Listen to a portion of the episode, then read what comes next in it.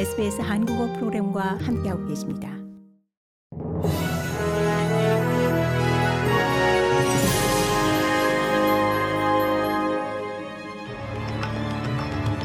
(2023년 1월 20일) 금요일 오전에 SBS 한국어 간추린 주요 뉴스입니다.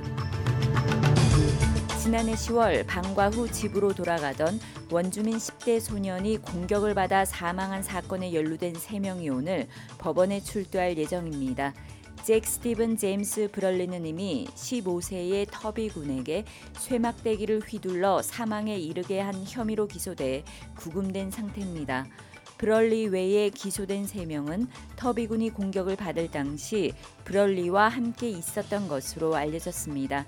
3명의 피고인은 20대 남성 2명과 20세 여성으로 오늘 퍼스 치안법원에 출두합니다. 중국에 구금돼 있는 호주인 2명에 대한 판결이 또다시 지연됐습니다. 중국계 호주인인 작가 양홍진과 방송인 책레이의 이 국가보안법 위반 혐의에 대한 비공개 심리가 열렸지만 판결이 또다시 3개월 미뤄졌습니다. 양홍준 작가는 2019년 1월 구금된 이래 이제 형 선고가 7차례나 지연된 셈이며 책레이 역시 2020년 8월 구금된 이래 수차례 판결이 지연되었습니다.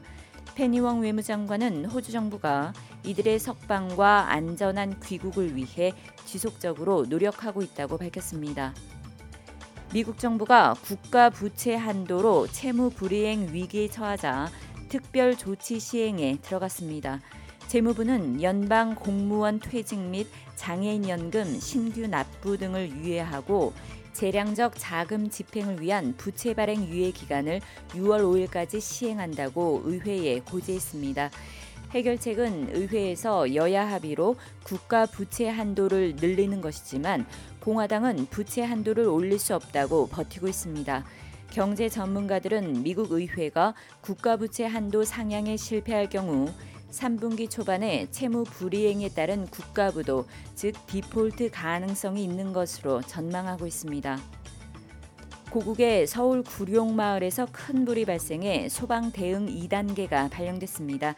현재까지 확인된 인명 피해는 없고 주민 450여 명이 대피한 것으로 전해졌습니다.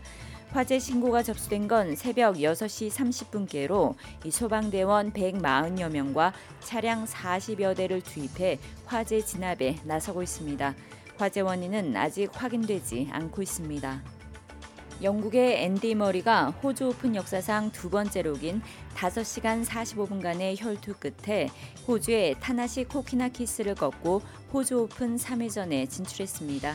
앤디 머리는 2023 호주 오픈 테니스 대회 남자 단식 2회전에서 코키나키스를 상대로 극적인 3대2 역전승을 거뒀습니다. 목요일 오후 멜번 마가렛 코트 아레나에서 10시 22분에 시작한 이 경기는 오늘 새벽 4시 5분에 끝났습니다.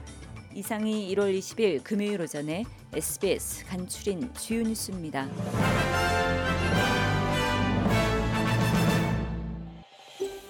더 많은 이야기가 궁금하신가요? 애플 포드캐스트, 구글 포드캐스트, 스포티파이 또는 여러분의 포드캐스트를 통해 만나보세요.